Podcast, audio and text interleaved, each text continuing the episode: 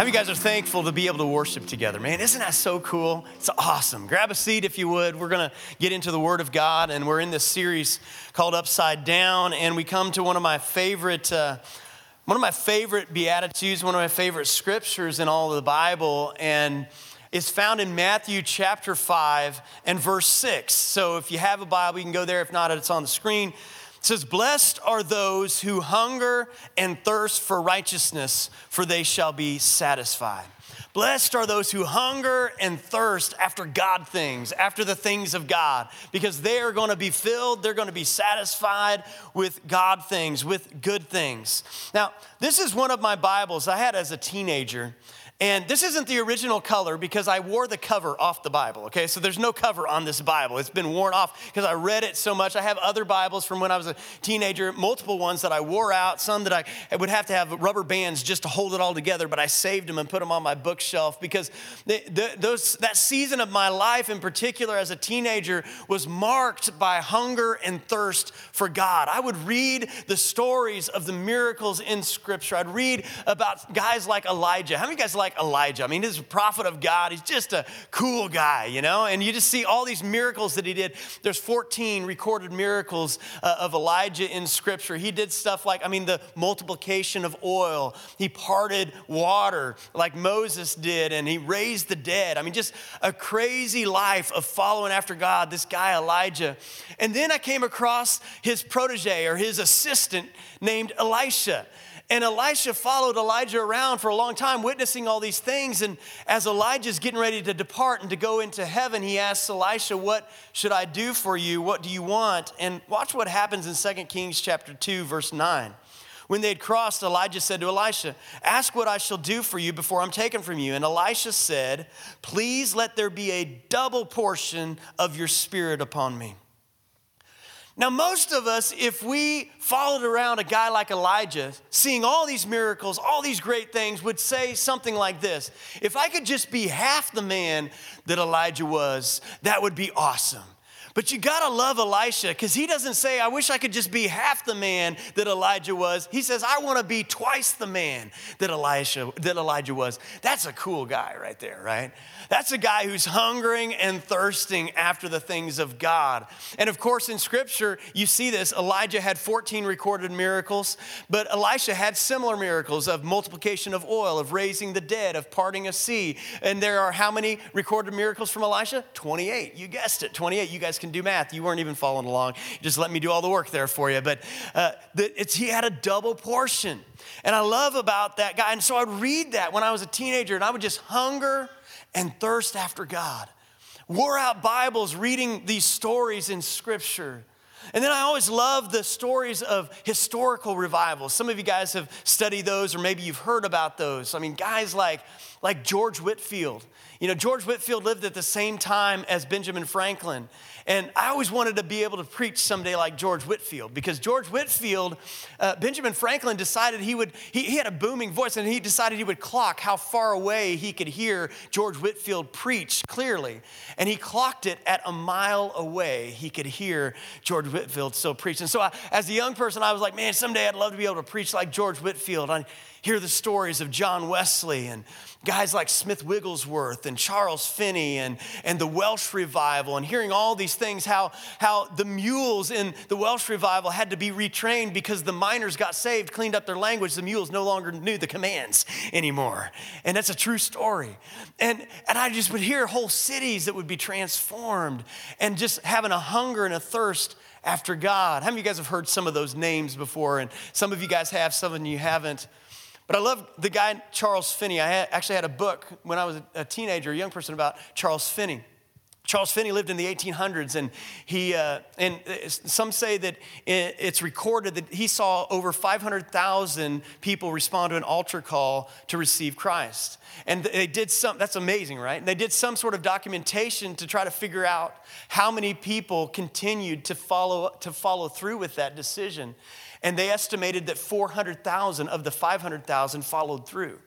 Now, that's a pretty good success rate in a response to an altar call. Uh, somebody once told me that Billy Graham's uh, rate was 2%. Now, that, that just shows you, nothing to take away from Billy Graham, that just shows you how much was happening with this guy, Charles Finney. It's an amazing thing. And he had such an anointing on his life, such powerful things that would happen. There was one day, and I've told this story before, but this fascinated me as a teenager.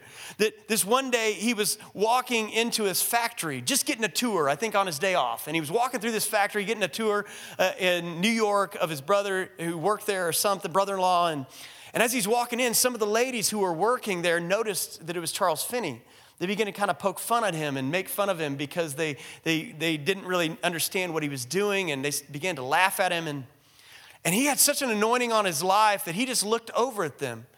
And just by looking over at them, it was like in that moment, the conviction of the Holy Spirit came upon these ladies. And the laughter turned to seriousness, which turned to tears, which turned to weeping, which turned to conviction, which turned to repentance. They began to just repent and to have revival right there on that floor. Well, on the second floor of the factory, they didn't even know Charles Finney was there, but revival and conviction and spontaneous weeping began to break out on the second floor just by him being in the building because God was doing such a fascinating thing. And so I would hear those stories and I would say, in my heart, I'd be like, why not, God? Like, you're the same God as you were back then. Why couldn't you do something like that? Why can't I see that? Why, why not? And, and that's like, that was kind of on my heart all the time. Like, why not? Like, what if? Why not? And I, and I posted out about uh, the election. Sorry, I'm bringing it up, guys. Um, but I posted out uh, this past week because so many of us were praying for revival to be in President Trump's heart, right? And I just posted out, I said, well, if we could pray and believe that God could turn around and do something in him, well, couldn't God do the same thing in President Biden's heart? Couldn't revival happen in his heart? I mean, God, he's still, why not? He's a big enough God to do that, right? So we, uh, we pray for that. We pray for that. Why not? But why not takes faith? Why not takes a hunger? Why not is something that we have to hunger for on the inside, and we have to awaken that why not on the inside of us. And I, I was thinking of the story of a guy in the Old Testament named Naaman. Naaman was a guy who was mighty in, in war, mighty in valor. He was well respected by everybody, but he had a problem, as you'll see. But you'll also see that he wakes up his why not. In 2 Kings chapter 5, verse 1, it says, Naaman, commander of the army of the king of Syria, he was a great man with his master and in high favor because of him, by him the Lord had given victory to Syria. He was a man, a mighty man of valor, but he was a leper. See, you know, you can have everything going on in life, right? And then there's a, an issue that kind of, kind of uh, holds you back from certain things. And he was a leper, and this was a big deal. Now, the Syrians on one of their raids had carried off a little girl from the land of Israel. And she worked in the service of Naaman's wife.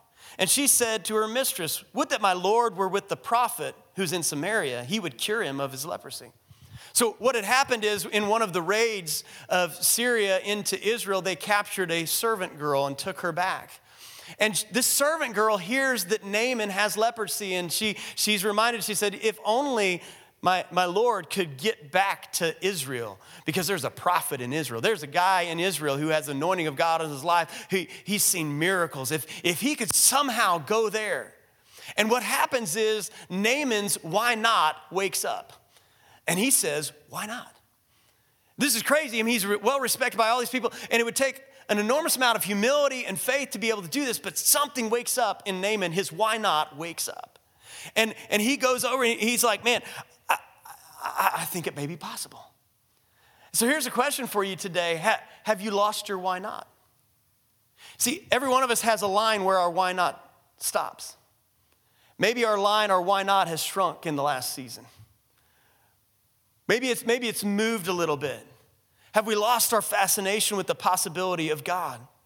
And so, as we hunger and thirst for righteousness, and we hunger and thirst after these things in our heart and for God, Here's a big question. Mean, anybody who is, who's studied revivals or studied moves of God, they ask this question Does God move and then our hearts stir? Or do our hearts stir and then God moves? And I think there's a lot of tension in there. I'm not going to try to answer that question today, but here's what I will say I will acknowledge this that there is God's part and there's our part. Don't just think it's one sided either way. There's God's part and then there's our part.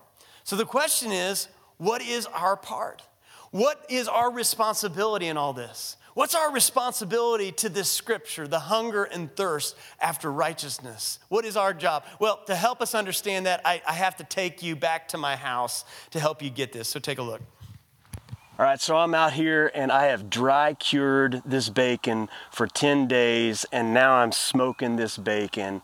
And how many of you guys love bacon? If you love bacon, your appetite is getting worked up right now. You can probably smell it through the screen right now and you are getting red. I mean, you could probably taste this bacon right now.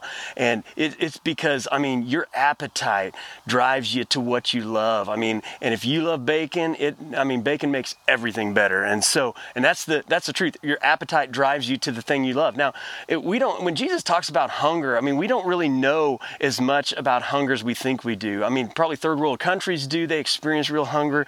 Um, maybe the first century uh, people that he was talking to would have understood it a whole lot better, but they understood it in such a way that he talked about that loving God with all your heart, with all your soul, with all your strength, your neighbor as yourself, like that's the kind of hunger and thirst for righteousness. And they got it. I mean, they understood what that was like. And many times we don't understand what that is like. Our job, though, is to stir up this hunger for God on the inside of us, that our appetite, just like when we, we get triggered with that, that our appetite for God is triggered. A.W. Tozer, though, says some pretty challenging things. And let me just read it to you. He says this. He said, Revivals or any other spiritual gifts and graces come only to those who want them badly enough. Every man is as holy and as full of the Spirit as he wants to be. Whew. He may not be as full as he wishes he were, but he is most certainly as full as he wants to be. And then he goes on and he says, The problem is not to persuade God to fill us, but to want God sufficiently to permit him to do so. The average Christian is so cold and so contented with his wretched, wretched condition that there's no vacuum of desire into which the blessed Spirit can rush in, satisfying fullness. There's no vacuum of desire for God. There's no appetite for God. There's no place for God. Now, the, the problem is that if we can hunger and thirst after righteousness, then that means we can hunger and thirst after other things as well, which is what a lot of us end up doing. We hunger and thirst after the worldly things, after things that we think are going to satisfy, and they never satisfy. We create a vacuum in us that gets filled by other things. And so, how do you know whether you're really hungering for God or not? What, how would you know? Like, uh, let me just give you a test. Let me just give you something that you can try to, uh, you know, put put up against your heart right now. How do you know whether you are really hungering and thirsting for God? And here's how you know what you eat when you have options. That's how you know what you love. So if you don't have a diet going on right now, if you if you've already broken your re- resolution for this year, uh, if you aren't worrying about the calories, if you aren't worrying about money, if if you just have any options on the planet to eat something that tells you what you love. That tells you what your appetite is for. And I say it all the time like, we don't generally drift into broccoli, we drift into chocolate, we drift into those things that we love. And that's the thing. We have to understand that what we drift into, what we go to spiritually, it's the same thing. That what we feed on when we're depressed, what we feed on when we have problems, what we feed on, where we go, what we eat, the food that we eat, if it's entertainment, if it's news, if it's self help, that tells us where we think our Savior is. We have to create a desire, a hunger for God, to stir up our appetite for God, to create a vacuum for God. That's our part, to create a hunger for God so that what we eat when we have options is only Him. It's only His way. We run to Him. What do you eat when you have options? What do you feed on when you have options? And you guys are a little bit, maybe you're not bacon eaters because first service, man, they were like, I mean, they were cheering, they were oohing and ahhing, they were, I could tell, it was speaking their love language. So, um, but that is true. Uh, our appetite drives us to the things that we love. And so this leads us to ask a question, a further question, because we all have, I, I, my hope is that we're asking that question, why not? But I hope that it leads us to ask a further question, and here's where it gets real. Why, it's not just why not, it's why not me? Like, first of all, you, you got two sides to that coin. Like, why isn't it happening in me? But then why couldn't it happen in me? Why not me? This is where it gets personal. This is, you know, because the question isn't, does God move? Or does God move in people? The question is, will God move in you? Will God move in you? And that's the real question. And so let's go back to Naaman. So Naaman the leper, he goes uh, to the house of, Eli- of Elijah or Elisha to get healed. And it's, it's, there's some very interesting things that happens as he goes. In 2 Kings chapter 5, verse 9, it says, So Naaman went with his horses and chariots and waited at the door of Elisha's house. But Elisha sent a messenger out to him with this message Go and wash yourself seven times in the Jordan River, and then your skin will be restored, and you will be healed of your leprosy. So here he goes and he humbles himself. He says, Why not? He goes to the man of God, and the man of God gives him the, the way to be healed. And you would think this would be amazing, like everything is happening the way that it should. But watch what happens next. It says, But Naaman became angry and stalked away. Why would he be angry? Watch what happens. He says, Well, I thought he would certainly come out to meet me. He said, And I expect him to wave his hand over the leprosy and call on the name of the Lord as God to heal me and, and, and, to do all these things. He says, Aren't there other rivers besides the, the Jordan? I mean, aren't there cleaner rivers for me to dip in if, he, if I'm going to go through this? What is he doing? He, he, he's saying, there, I expected it to happen a certain way. How many times have we been following God and God gives us an opportunity to step into a why not, but we miss it because we thought it would happen a different way? He said, Well, I thought he would come out to meet me. I thought he would wave his hand over it. I thought that he would stand up and call on the name of his God, and I thought he would pick a different river. And, and it goes on, it goes further. It says, so he says, but his officers tried to reason with him, and they said, Sir, if the prophet had told you to do something very difficult, wouldn't you have done it? Because just going out there and dipping in the river seven times isn't that hard, is it? Again, how many times did God ask us to do something very simple, but we think because it's so simple that it can't be the thing that unlocks the next stage of our destiny? Like, like forgive this person. Well, that can't be holding me back from, from walking in your will. Or whatever it is, right? And they're saying, listen, if he would have asked you to do all these other things, you would have done it because you had thought, since it's complicated, it must be God. But sometimes God asks us to do something very simple that unlocks the next piece for us. And he says, if you would have done something very difficult, you would have done that. And so, so certainly, can't you obey him when he simply says, go and wash and be cured? And so Naaman went down to the Jordan River and dipped himself seven times. And every time I hear this story, I wonder if there was a temptation for Naaman at some point, like maybe after the third time, when all of his people are watching him, and he's supposed to be the guy of royalty, and he's supposed to be the guy that he's leading them all, and there he is in the river, going under once, going on. I wonder if after three times he thought, this is stupid. Like, this really is like, come on, this is ridiculous. Look how I'm. Or maybe he stopped at five and just walked away. No, he, had, he went all the way through. How many times do we stop short of some simple act that God asks us to do because we think, well, surely this can't be it, but God wants us to walk through with a simple obedience to activate our why not? And so he, did, he dipped in seven times. And this is why this is important. This is where it becomes personal for him because Naaman couldn't have someone else dip in the river for him. You realize that. He couldn't have one of his servants dip in the river for him. It had to be Naaman. It had to become personal. He couldn't outsource dipping in the river, he had to do it himself. This is where I said at the end of the services last week, uh, you know, that, that scripture that many of us pray, which is that if my people who are called by my name will humble themselves and pray, then I will hear, heal the land. How many of you guys have heard that scripture? A lot of people are praying that many times over my life. I've heard a lot of people pray that. It's taken out of context. I'm not going to preach that sermon right now. But uh, a lot of times we pray that. And here's, here's how a lot of times we, we take that. We, we think, well, if this nation would repent, God would heal the land. Or we think if the Republicans would repent, God would heal the land. If the Democrats would repent, God would heal. That's not what the scripture says. So even if you're going to pray that scripture, pray it right. It says, if my people humble themselves. That's you, that's me. That's personal. That's, that's, that's, that's taking it personal. I can't outsource repentance. I can't outsource my relationship with God. I can't outsource dipping in the river when God asks me to dip in the river.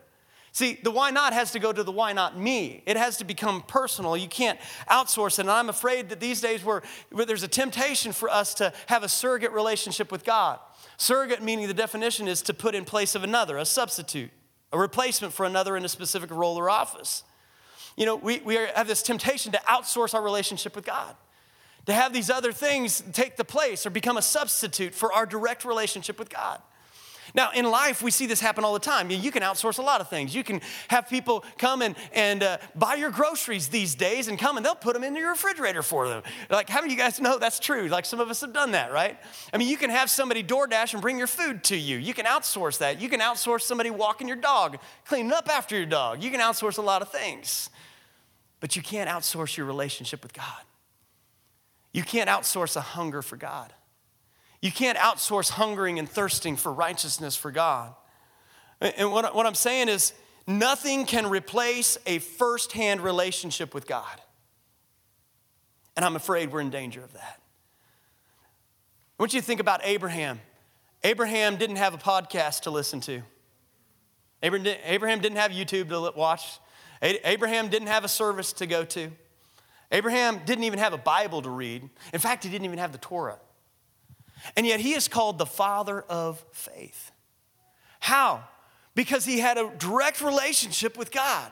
Now, I'm, please don't mishear me. I'm not saying that we don't need to read our Bible. We, we do. We have a connection with God through that. But I'm saying, what if you didn't have a Bible? What kind of relationship with God would you have?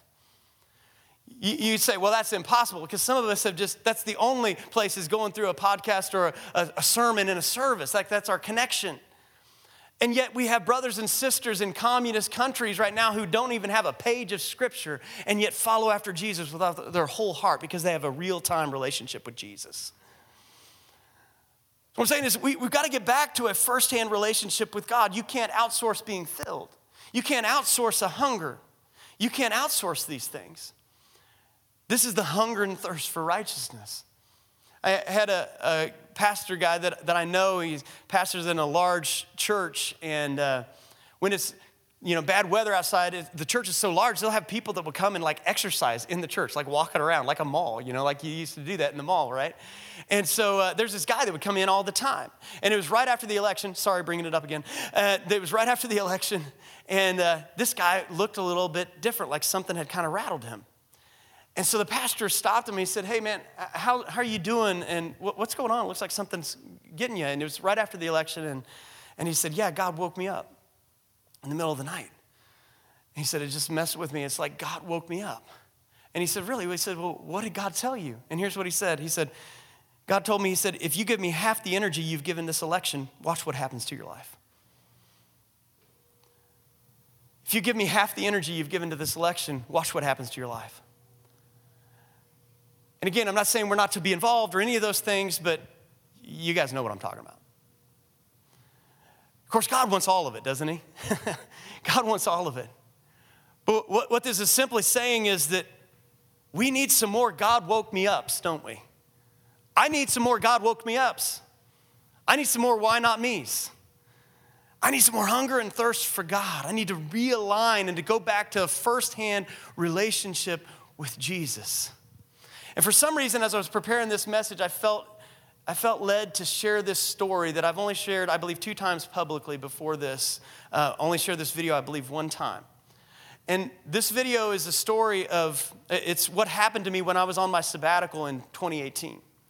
And it was such an encounter with God that it marked, it really marked my life. And it may seem fantastic to some people as you hear this, but I, I want you to know this is like, for me, this is like one of the times, like, in, that I would read about in Scripture. Like I would hunger and thirst to have these kind of encounters with God, and it marked me. So, watch.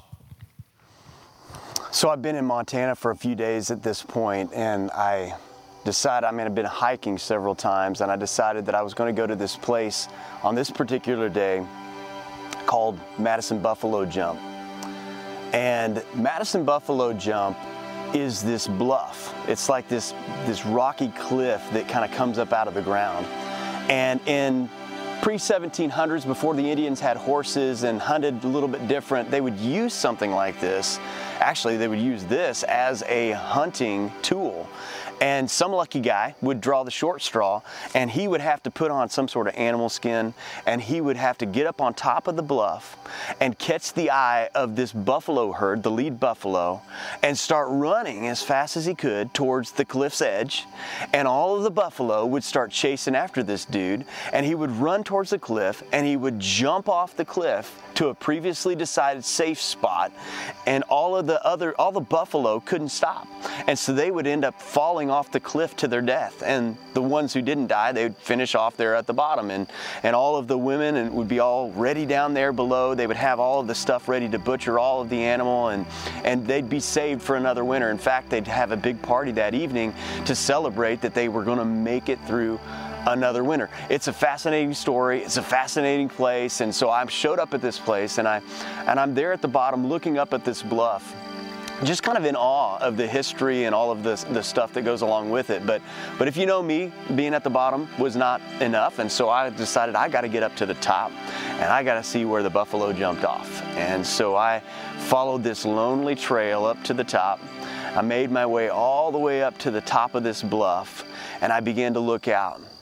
And as I looked out, it was the most, I mean, it was one of the most beautiful views I've ever seen. I mean, 360 mountains everywhere. I'm all alone. There's no one there at the top of this thing. There's no one there as far as the eye can see. And so I decided I'm going to take a chance that I might just have an encounter with God, that I might just hear God speak in some way. I mean, I've put myself in this position to do this, and I've been going for days, and and there's a thunderstorm off in the distance. I know I can't stay long. I don't want to get struck by lightning. I don't want to become a statistic. And so I know I've just got this window. And so I begin to pray. I begin to just worship God. I mean, no one else is there. I begin to just worship God. Finally, I get down on my knees and I begin to pray. I get down on my face and I just lay in the dirt and I'm just crying out to God. I'm just praying in the Spirit. Finally, after a little bit, I get up because, you know, sometimes I, you feel that way, like you're just making something happen. And I just felt like I was numb still. I felt like I was just trying to make something happen. And finally, I just spoke out to God. I just cried out to God. You know, God doesn't care if you're honest with Him. And I just cried out to God and I said, God, I feel like I've done everything I can do to put myself in a position to encounter you. I've done everything I can do. If you want something to happen in me, you're just going to have to do it. And I think when I finally came to the end of me, that's when God can start to add him into there. And so, but I knew I had to get off. I was done. I had to get off before this rainstorm. And so I started to make my way back towards the path that went down. And, and as I began to go back there, I began to continue to pray. I continued to worship. I continued to pray, you know, to pray and to cry out for the, for breakthrough, for anointing. And uh, as I did that, the Holy Spirit just quickened in me that verse that says, The kingdom of God is within you. And instantly, and this is where it gets interesting, because instantly I saw inside of myself. And I began to get swallowed up in this vision. And I, I began to just be drawn. I, the way I describe it is it was so slow and so fast at the same time. And I became captivated. And what I saw was this sphere on the inside of me. It was like this blackened, hardened, chiseled, lava like, planet like sphere on the inside of me, just hovering there. And as I begin to watch this, I'm, I'm caught up in this, nothing else. I, I'm not aware of anything else at this point. And I'm caught up in this, and I begin to watch this. All of a sudden, cracks begin to emerge in this sphere and immense light begins to shine through. And of course, I knew what it was. It was the kingdom of God just breaking through. And immense light. And then all of a sudden, without warning to me, this sphere just explodes on the inside. And as it explodes, I just yell out, Yes, God, just uncontrollably. And at the same time that this thing explodes, I black out. I mean, I physically, this wasn't just like a vision thing, I physically just black out because of the concussion of this kingdom atom bomb going off on the inside of me. And as I come to, I begin to just feel waves of the presence of God. It starts from the epicenter, it begins to work its way towards my head and towards my arms, and begins to eventually go towards my feet, and it begins to just continue to wash over me as, you know, kind of like a, a ripple of water. Eventually will lose inertia, but it, it just kept going until finally subsided. And so I'm just standing there as you can imagine, in this encounter with God, just in the presence of God, just drinking this up. And it's, I finally began to come out of this, and, and the way I describe it is kind of like when you take your sunglasses off after you've had them on for a while and all the colors start to return to normal. And I just sat there drinking up the presence of God. And as I did, all of a sudden this other thought came into my mind. It was the rain. I don't want to be struck by lightning, and I've got to get off of this thing. And so I began to look for my path down. And my path, where it should be, it was just gone. It wasn't there. And I began to look, and finally, after some time of, of looking, I found not the path that was wide and well used. I saw this little path that had just the grass just barely pushed down on it. And I'm like, I don't care. I'm going to follow this thing. It looked like it was going in the right direction. So I follow this thing. It looked like it had been used by a guy who was lost like me or some Indian in the 1700s before me. And I start to follow this thing. And finally, after several minutes, I encounter the original path that I should have been at all along. And listen, I'm not going to try to convince anybody. I'm not going to try to explain this. Here's what I know somehow, instantaneously, from my perspective, I traveled a half mile in an instant. I went from where I knew I was to waking up and being at this other spot instantaneously. And, and I, I mean, it was like, why would God do that? God began to show me some things later about the well known path versus the ancient path, and the scripture out of Jeremiah chapter 6 that I'm not going to go into now. All I know is the only thing that happened in that was the blackout, was that encounter with God. Somehow, I, I don't know how to explain all of what happened to me, but all I know is this I had an encounter with God that has forever marked my life. We've got to get hungry for encountering God. We've got to get hungry for those type of encounters again. We've got to be hungry for the supernatural. We have to be hunger, have a hunger for the kingdom of God. Have our appetite rise back up in us to have the kingdom of God on the inside, just exploding on the inside of us. I know some people are probably freaked out by that right now, right?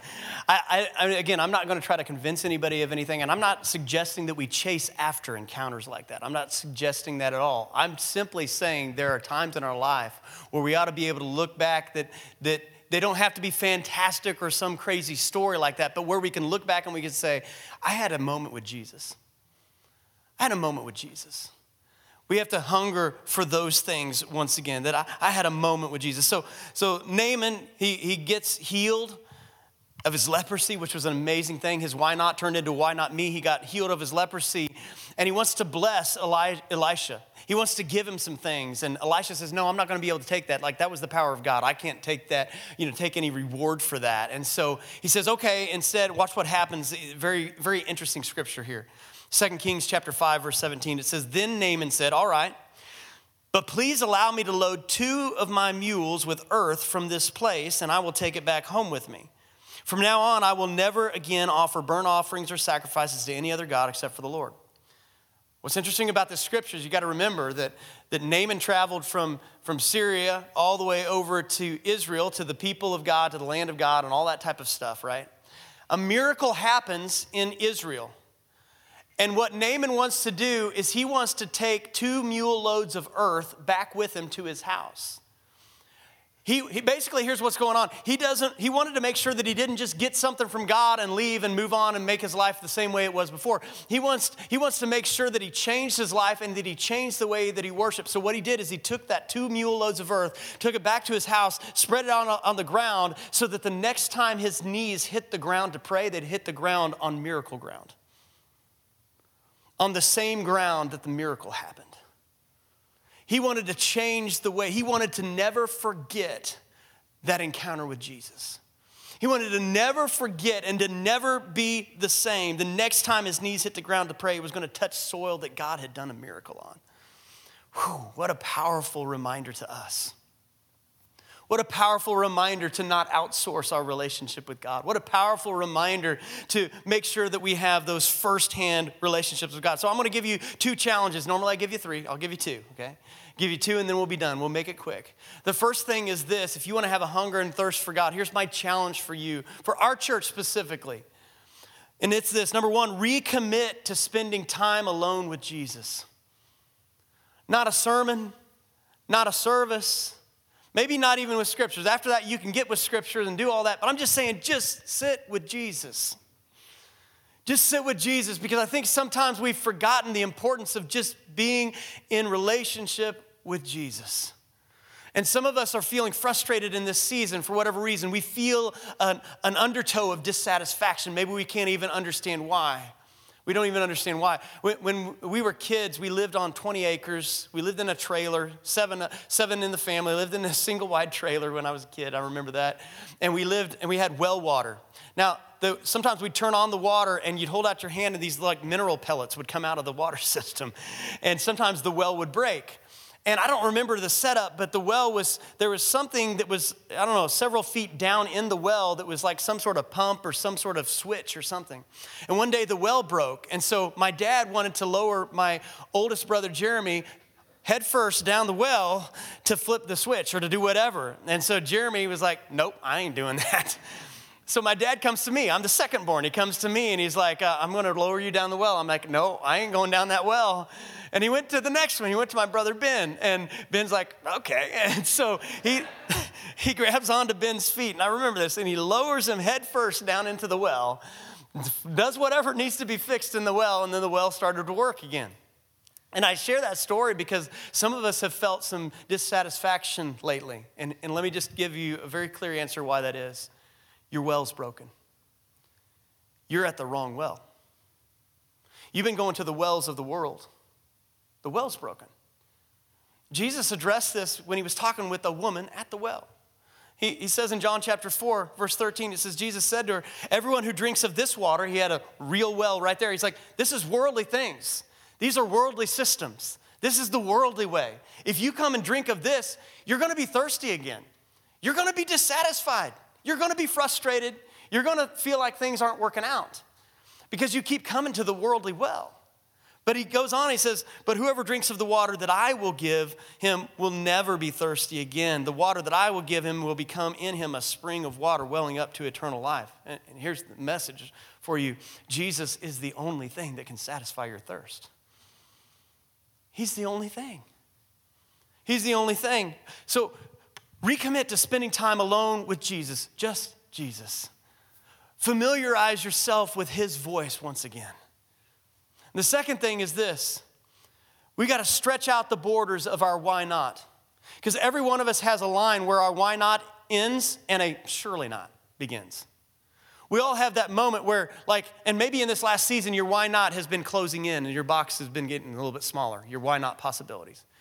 We have to, once you've spent that time alone with Jesus, had relationship with Jesus in real time, then, then, then you know, the, the first three weeks of my sabbatical, uh, when I took a sabbatical, I didn't even read my Bible because I just wanted to be with Jesus. I know Scripture, you know. I, so again, I'm not saying to not read Scripture. I'm just saying I just wanted to connect with Jesus again in real time. And once you've done that, now we got to stretch out the borders of our why not. Because every one of us has that line where our why not stops and our surely not begins. So maybe you need to grab a book on past revivals. Maybe you need to do like I was doing as a teenager and start getting into these stories again. And maybe you need to, to find yourself in the story somewhere as you're reading the scripture. You begin to, to see yourself in the story and think, think, why not? You know, one of my favorite stories in the Bible is Acts chapter 3. And, and I don't have it on the screen, so I'll just read it to you. It's just one day, Peter and John were going up to the temple at the time of prayer about three in the afternoon, and, and there was this crippled man who was there, and they'd bring him up to the gate called Beautiful every day, and he would beg. And he begs out to Peter and John, and Peter and Peter looks at him and says, "Listen, I don't have any gold or silver for you, but what I have is much better." And he takes up his hand and lifts him up, and he gets healed, and he comes to Jesus. That's such a fascinating story to me. But you know what I'll do sometimes, and maybe you should do this sometimes to, to move your why not. Maybe, maybe you need to read yourself in the story. Maybe it's like Joseph and Megan went to, we're going up to the temple at the hour of prayer. And all of a sudden, there was this, this beggar. And they, they're, they're looking to Joseph and Megan, and Joseph looks at them and says, Listen, I don't have any money on me, but what I do have is much better than that. And Joseph picks up his hand and he begins to walk. Maybe you need to spend some time reading yourself into the scripture and move your why not just a little bit. Because here's the thing, and, and, I'm almost done. I'm going to have the worship team come at, at this time. That's always the cue that I'm almost done, guys. So um, we serve the same God as George Whitefield and John Wesley and Smith Wigglesworth and Charles Finney and all of these guys. We serve the same, we have the, the same God as the people in Scripture of Elijah and Elisha. We have the same Holy Spirit as those in the book of Acts, as Peter and John. God is still alive and at work today. And you serve the same God. And in fact, the Scripture says, if you want to believe the Scriptures, it says the same power that was in Jesus Christ is in you, it's in me. But our why not has slid so far where we don't even, we can't even really do anything with it. So, my challenge for us is to stretch out the borders of our why not. And let me, let me wrap it up. Matthew 5, 6, let me read it again. Blessed are those who hunger and thirst after righteousness, for you shall be satisfied. If you're experiencing dissatisfaction right now, if you're experiencing frustration right now, maybe it's because you've been hungering and thirsting after the wrong things. Maybe it's because we've been drinking from the wrong well. And it's time to come back. It's time to have a hunger and a thirst for God again. And so, as you guys stand up with me, I'm going to read a scripture, a few scriptures in Psalm chapter 63, and I'm going to almost pray them over us. And maybe you can make this your prayer as I read this. Because I understand we all go through seasons in our life. Sometimes we go through dry seasons. It's okay to be in a dry season. But even in the dry season, there still needs to be something in us that says, God, I know I should hunger for you, and I don't have that hunger, but I want to have the hunger. like I, I know that I don't want you like I should, but I want to want you like I should. Like, that's an okay prayer to pray. Because God takes where you are, He starts with what you give Him and He multiplies it. But if you never give it to God, the multiplication can't ever happen. And so it's okay if you're in a dry season. It's okay if there's not that driving desire like there are in other seasons, but what we do need to do is to give God our want to want. And so I'm going to pray that over us, and you might even just, just close your eyes and make this your prayer right now. I'm going to pray Psalm chapter 63, verse 1. It says, Oh God, you are my God. Earnestly I seek you. My soul thirsts for you, my flesh faints for you, as in a dry and weary land where there is no water. So I have looked upon you in the sanctuary, beholding your power and glory, because your steadfast love is better than life. My lips will praise you, so I will bless you as long as I live. In your name I will lift up my hands. My soul will be satisfied as with fat and rich food, and my mouth will praise you. And the, with the joyful lips, when I remember you on my bed and meditate on you in the watches of the night. For you have been my help, and in the shadow of your wings I will sing for joy. My soul clings to you, your right hand upholds me. Lord, that's our prayer today. We want to hunger and thirst for you. Even if we find ourselves in a dry and weary land where it seems like there's no water, we know that you are the well that springs up, that never runs dry. Lord, I speak that over our church and over every single person here that we would recommit to having a firsthand relationship with you, with a, a relationship in real time. Lord, we know we can't outsource our hunger. We can't outsource our, our hunger after you. We can't outsource our relationship with you. And so, Lord, we hunger after you. And I pray for those who want to hunger. Lord, let them be encouraged today. Let them be encouraged and strengthened today. Lord, help us to go to places with you that we've never been. Let this be an, a season in our life where we experience new things in you like we never have before. In Jesus' name, amen. Let's worship Him one more time.